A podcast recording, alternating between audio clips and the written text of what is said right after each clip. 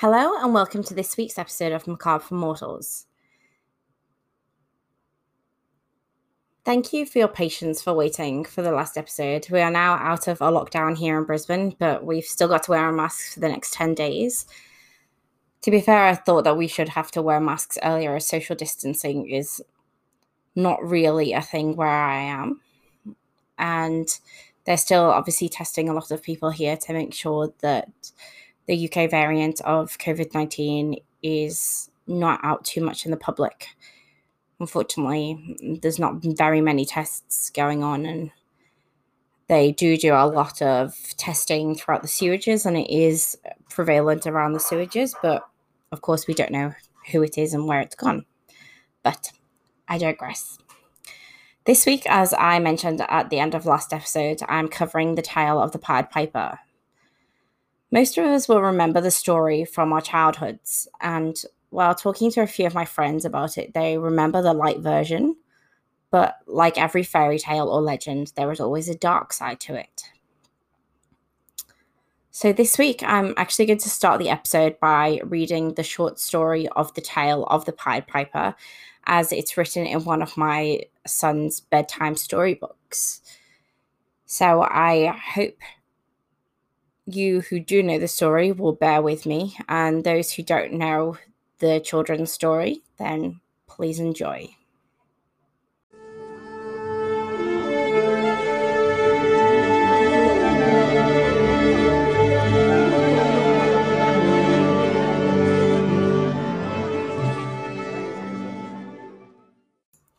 A long, long time ago, the people in the town of Hamelin had a big problem. There were too many rats in Hamelin. The people tried everything to get rid of the little pests, but in vain. There were rats of every colour and shape, and even the cats couldn't do a thing. The chief of the town called a meeting and told everyone that he would give ten sacks of gold to anybody who could save them from the rats. Finally, one day, a stranger from a faraway land came to Hamelin. Dressed in colourful clothes, he had a feather in his hat, and he carried a musical pipe. He said to the townspeople he would get rid of the rats. Then the stranger took his pipe and started playing a strange but wonderful tune. All the rats in town heard the music and began to run towards him. As he walked through the streets of Hamelin playing his pipe, more and more rats followed him. Rats from every corner of the town followed the Pied Piper and his music. The clever man took them all down to the river. There, one by one, all of the rats fell into the water and drowned. Hamelin was free from the rats. The Pied Piper went back to the town to collect his reward. But now the problem was solved. The greedy townspeople did not want to pay him any money. The Pied Piper was very angry and thought to teach this town a lesson.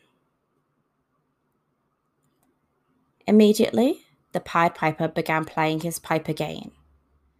This time, all the children in the town heard the music and ran after him.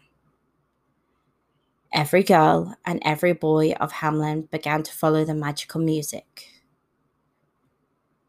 The Pied Piper took them to a cave outside of the city and closed the cave door with a huge rock. Only two children were left behind. One little boy who had hurt his leg, and a little girl who could not hear anything. They went to the townspeople and told them what had happened. Now the townspeople were very scared and very ashamed of breaking their promise. They went to the cave where the Pied Piper was begged for forgiveness. They even promised him twenty sacks of gold. Finally, the Pied Piper let the children go. the town of Hamelin learned never to be ungrateful and greedy. Then the Pied Piper disappeared, never to be seen again. But they say that sometimes in Hamelin, if you listen very carefully, you can still hear the wonderful sound of his pipe. Now to the legend.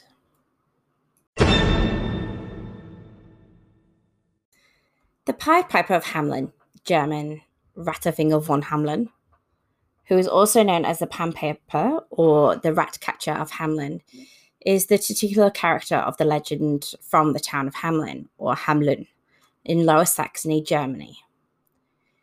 In twelve eighty-four, while the town of Hamelin was suffering from a rat infestation, the piper dressed in the multicoloured or pied clothing appeared, claiming to be the rat catcher. He promised the mayor a solution to their problem of the rats, and the mayor in turn promised to pay him for the, a reward for the removal of rats.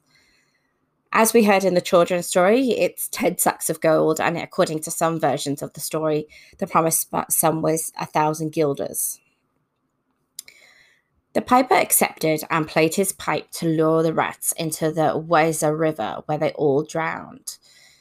And as we heard, despite the piper's success, the mayor regained on his promise and refused to pay him the full sum. It is rep- reputably reduced to a sum of fifty guilders, so from one thousand to fifty. Even the mayor went as so far as to blame the piper for bringing the rats himself in an extortion attempt. Enraged, the piper stormed out of the town, vowing to return later to take revenge. On Saint John and Paul's Day, when the adults were in church, the piper returned dressed in green like a hunter and playing his pipe. In doing so, he attracted the town's children. one hundred thirty children followed him out of town and into a cave and were never seen again. Depending on the version, at most three children remained behind. One was... Uh, I don't like saying this, but in better terms, lame and could not follow quickly enough. The second was hard of hearing or deaf and therefore could not hear the music. And the last was blind and therefore unable to see where he was going. These three informed the villagers of what had happened when they actually came out of the church. Other versions relate that the Pied Piper led the children to the top of Koppelberg Hill, where he took them to a beautiful land, or a place called Koppenberg Mountain, or Transylvania, or that he made them walk into the Weser as he did the rats, and they all drowned. Some versions, as the children's versions above, state that the piper returned the children after payment, or that he returned the children after the villagers paid several times the original amount of gold. The Hamelin street named, please forgive my pronunciation, it's Bungelosenstraße, which is a street without drums, is believed to be the last place that the children were seen.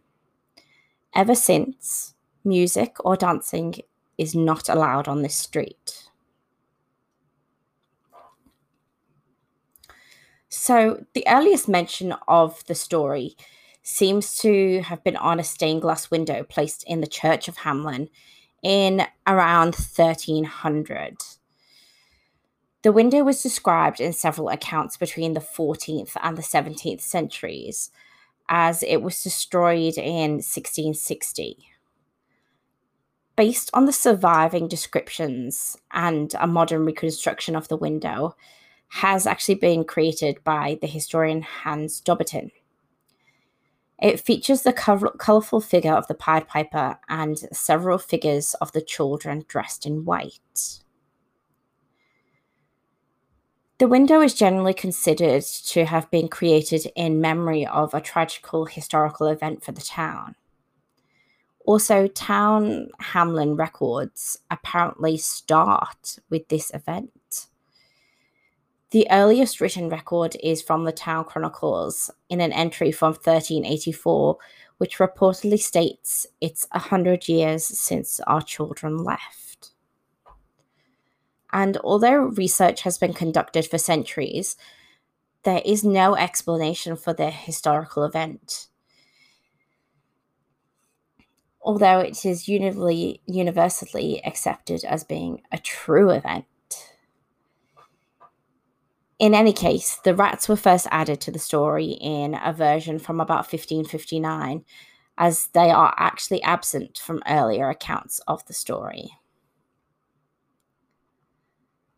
I'm just going to go through a few theories of why they would be written down in the town's records saying that it's a number of years since the children left, and just actually delve into different theories of what different people have theorized and predicted and thought what has actually happened during this time.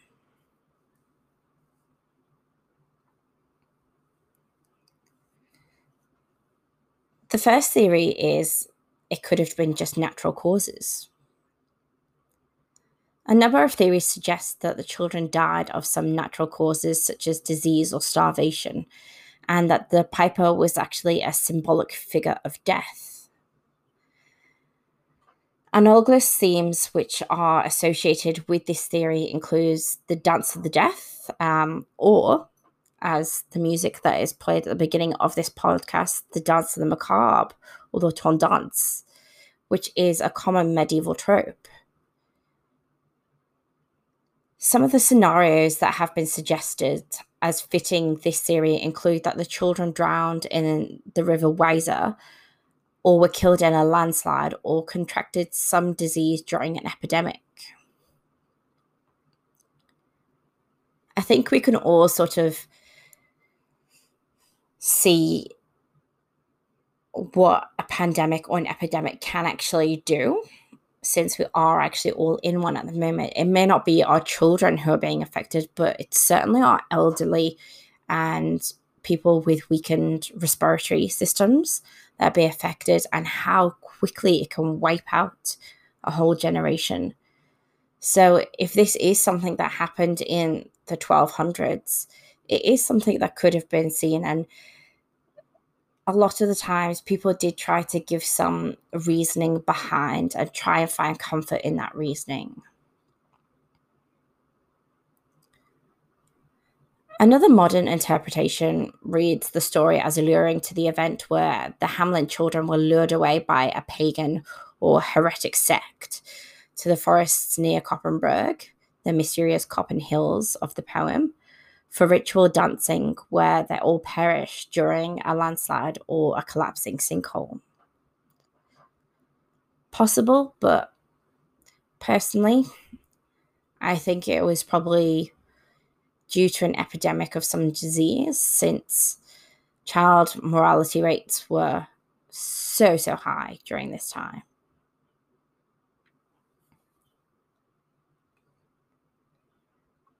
There is also something that's called the emigration theory.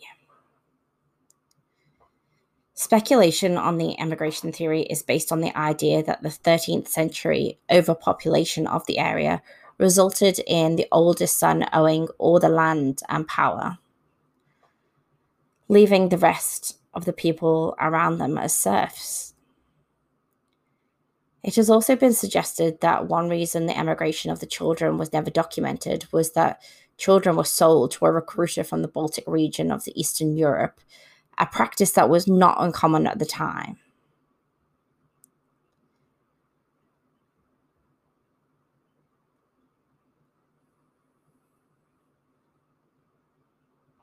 In an essay called The Pied Piper Revisited, Sheila Harty states that the surnames from the region settled are similar to those from Hamelin, and that selling off illegitimate children, orphans, or other children of the town could not dis- that the town could not support is the more likely explanation. She states further that this may account for the lack of the records in the event of the town chronicles. In his book, The Pied Piper, a Handbook, Wolfgang Mieder states that historical documents exist showing that people from the area, including Hamelin, did settle in parts of Transylvania. Transylvania had suffered under lengthy Mongol invasions of Central Europe, led by the two grandsons of Genghis Khan, which date from around the time of the earliest appearance of the legend of the Piper in the early thirteenth century.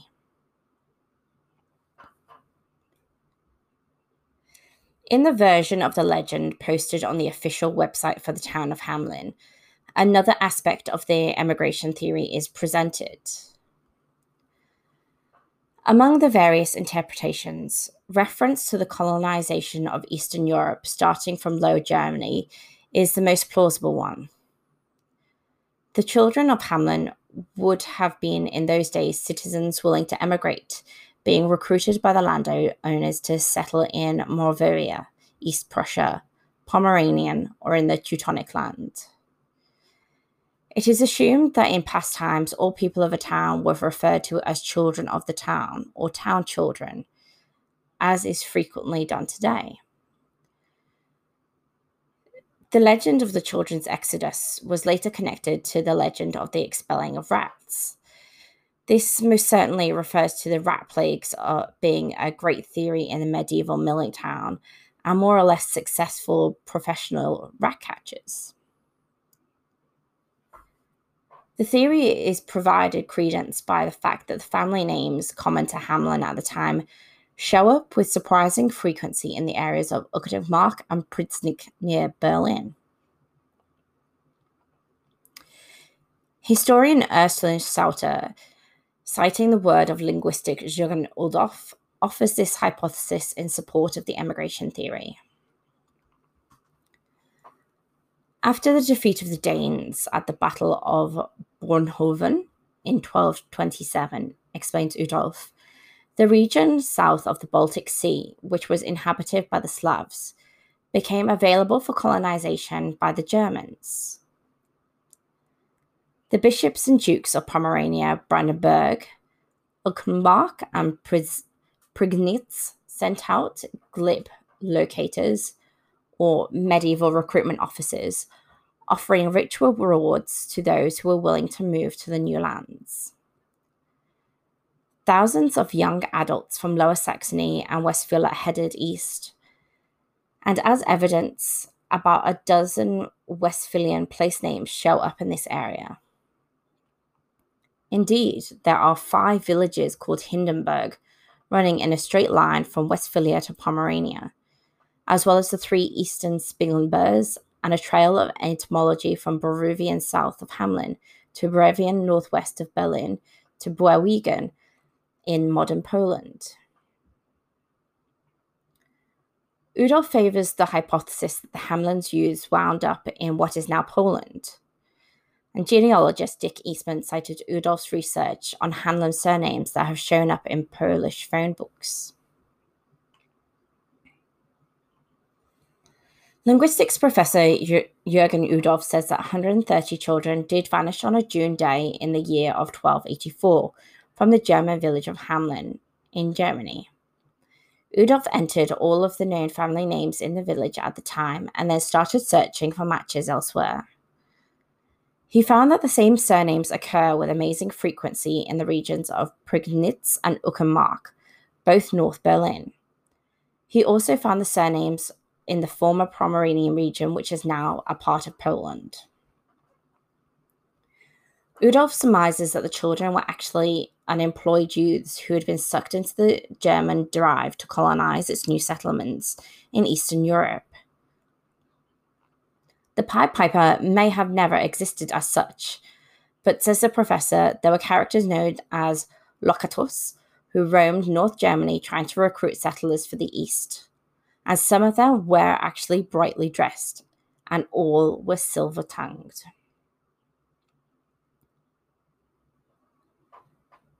Professor Udolph can also show that Hamelin exodus should be linked with the Battle of Bornhöved in twelve twenty-seven, which bro- broke the Danish hold on Eastern Europe. That opened the way for the German colonization, and by the latter part of the thirteenth century, There were systematic attempts to bring able-bodied youths to Brandenburg and Pomerania. The settlement, according to the professor's name search, ended up near Starogard, which is now northwestern Poland. A village near Hamelin, for example, is called Beruvian, and is almost the exact counterpart called Brevian near Pritznick, north of Berlin, and the, also the other one, Beruvian, near Stuttgart. Local Polish telephone books list names that are not the typical Slavic names one would expect in that region.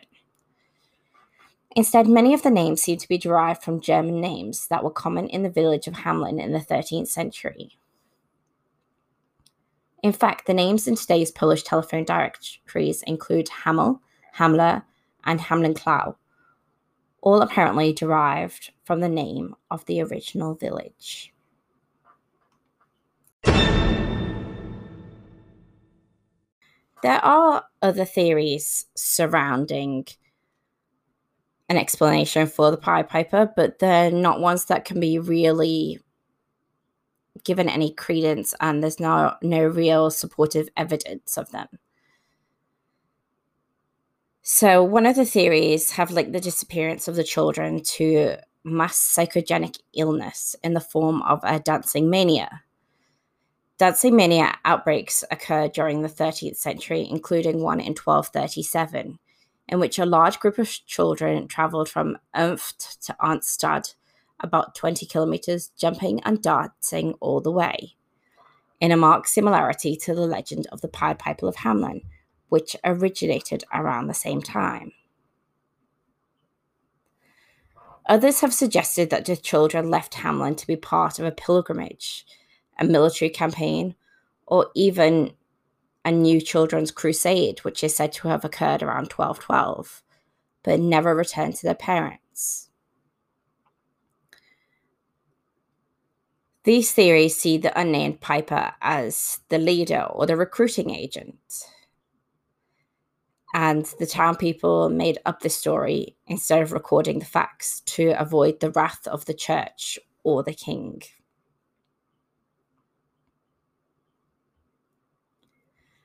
William Manchester's A World Lit Only by Fire places the events in fourteen eighty-four, a hundred years after the written mention in the town's chronicles that it is a hundred years since our children left, and further proposes that the Pied Piper was a psychopathic paedophile, although for the time period it's highly improbable that one man could abduct so many children undetected. Furthermore, nowhere in the book does Manchester offer proof of his description of the facts that he presents them. He also makes similar assertions regarding other legends, also without supporting evidence.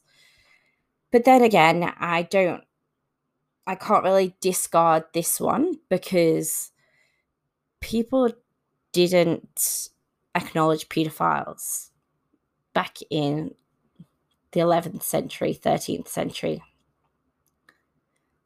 Because they just didn't. They didn't think. They didn't, or they did know that something was going on, but they just brushed it off.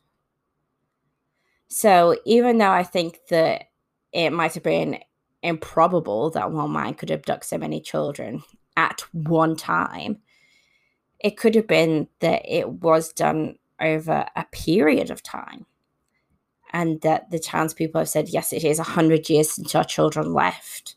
Like, it all could have happened in one year, or a few years, or a period of time. There's lots of people who we've seen who've done this over a period of time.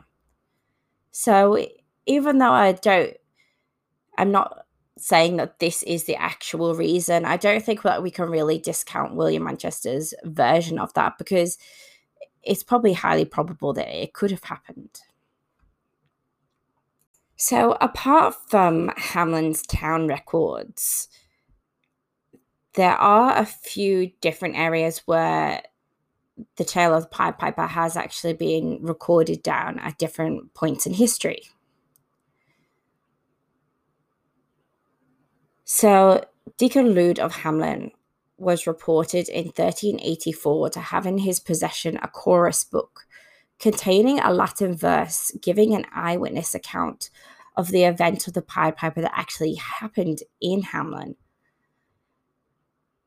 Even though this was a good one hundred years after the event, it's still possible because we can still talk and have records from our elders that we know stories of. It may have been embellished in certain ways, but we certainly know their stories. The Lüneburg manuscript in about fourteen forty to fourteen fifty gives an early German account of the event, rendered in the following form of an inscription on the house known as Rattenfangenhaus, in English, the Ratcatcher's House or the Pied Piper's House in Hamelin. Anno twelve eighty-four, am das Jonas et Pullia Ward de twenty-six, Journey durch einen Piper mit aller verweckelnd Jessen Kinder, verdelend binne Hamelin geboren, Calvary biden Koppen verloren. In English, in the year of twelve eighty-four, on the day of Saints John and Paul, on the twenty-sixth of June, one hundred thirty children born in Hamelin were misled by a piper clothed in many color- colours to Calvary near the Koppen and lost. According to the author Fanny Rosten Luneman, this is the oldest surviving account. The Koppen, a high German coupe, meaning knoll or domed hill, seems to be the reference to one of the several hills surrounding Hamelin. Which of them was intended by the manuscript's author remains uncertain.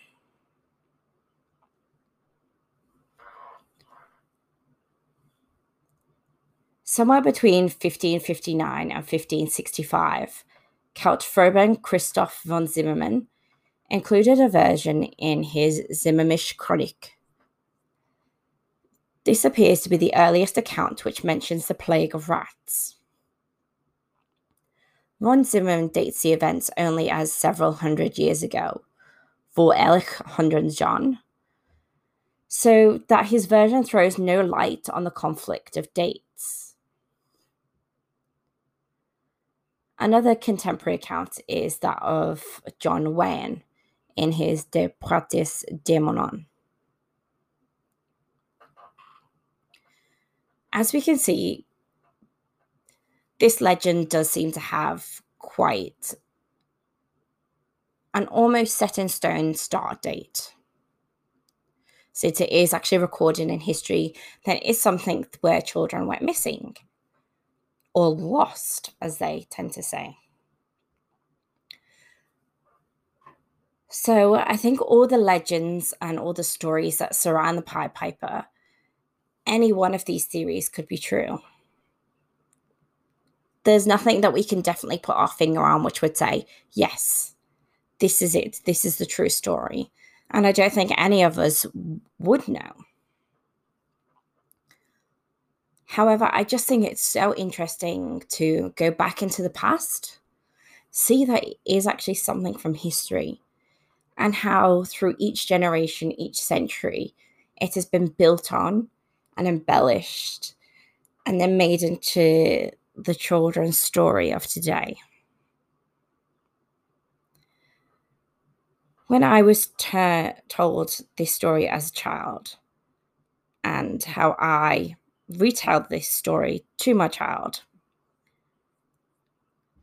I tried to get over the message that you can't rob someone if they have provided you with kindness, if they've provided you with something. You cannot be greedy or selfish or mean to them.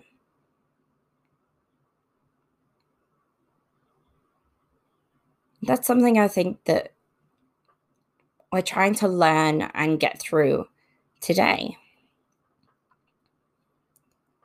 I'm finding that a lot of people during this pandemic are being quite selfish. You see people who are partying, who have no concern for social distancing. They think to themselves, oh, it's not me. But they don't realize that they could pass it on to someone who's very vulnerable. And then that whole person's family has been affected. And uh, it's just hard to see, like, such selfishness. And I think that's what this story goes along, is that the Pied Piper didn't know the town. He had no ties to the town, yet he helped the town for something big that was affecting every single citizen of that town. And he got rid of it. And he came back for his promised payment. But because the problem was gone and they didn't want to part with their money, they went, no, you don't belong here. You're an outsider. You might have even brought it. So how quickly that nastiness, how quick the prejudice comes around for, oh no, you're not part of us. And then when something was taken from the townspeople that meant something, don't get me wrong, I don't think it's the right thing to do to take someone's child.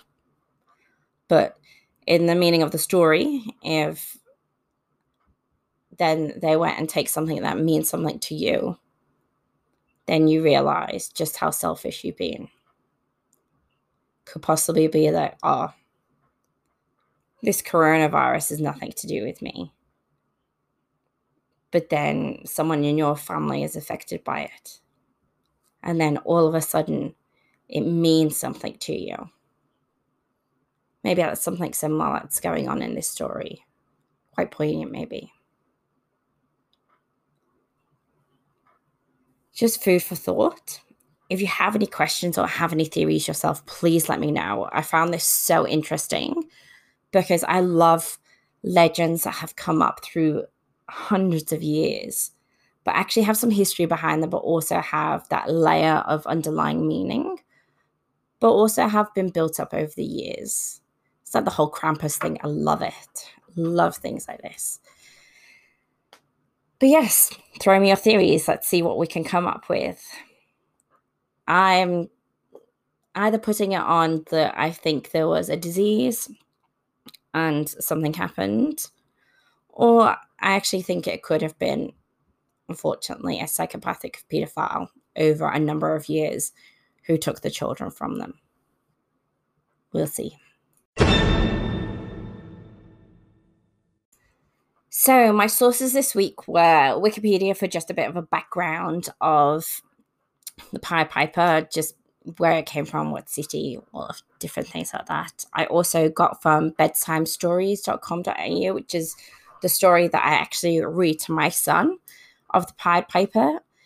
Um, also, I read the essay of the Pied Piper Revisited by Sheila Harty, which was really good. I really enjoyed it. And most the most information that I actually did get was um, from Wolfgang Mieder's, um, The Pied Piper, A Handbook, which if you really want to read something that dips into all of these things, fabulous. Absolutely brilliant. Loved it. Um, I also uh, read the theory from Jürgen Udolph. Um, I just went onto Google, went through a few of his backgrounds, mainly through Ursula Sautter.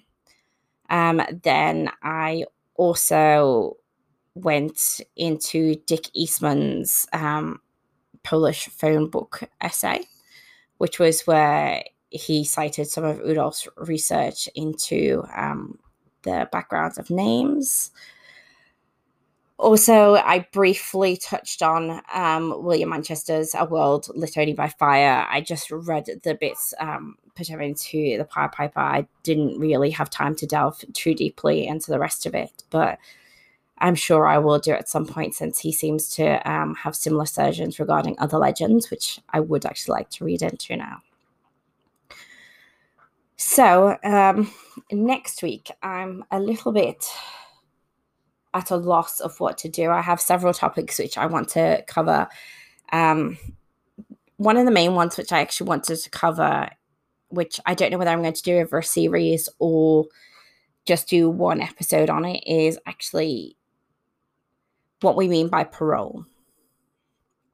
So when A person's going to prison, they are meant to be rehabilitated and then come out on parole. So I have actually sat on some of the boards of a parole.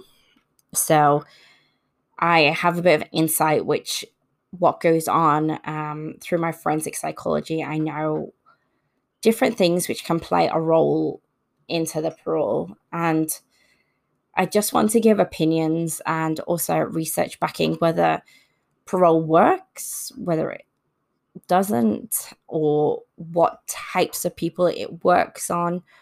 Um, it is a very sensitive topic, as in different countries, it's different. It's got different meanings. Different crimes in different countries cover parole, so it's it's a very wide subject, and I'm not quite sure what angle that I want to come at it by yet. And since it's school holidays still here, seems like they're going on for the rest of month thirteen of twenty twenty. But I think I might leave that till we're back at school. So next week I'll probably cover another topic like this week, just to give us a little bit of um, sort of a palate cleanser after all the true crime that I have actually given over the past few weeks. So thank you so much for listening to another episode of Macabre for Mortals. If you want to see any of the pictures or anything that relates to any of the episodes that I've done, then I've uploaded them on our Instagram page, which is just Macabre for Mortals. If you could give me a like or a follow on there, that would be great. Um, it just gives you a brief description, and also you can just see some of those pictures. I do have a Facebook group, which is Macabre for Mortals Podcast. So if you'd like to obviously get onto that, then that's absolutely great. If you have any topics that you'd like me to cover, or if you have any ideas or theories behind the Pied Piper or anything that I've talked about in the last few episodes, just drop me an email at macabre for mortals at gmail dot com. As I said, it's been an interesting start to the year twenty twenty-one. But I hope you all have a fantastic week and stay safe as best as you can. Bye now.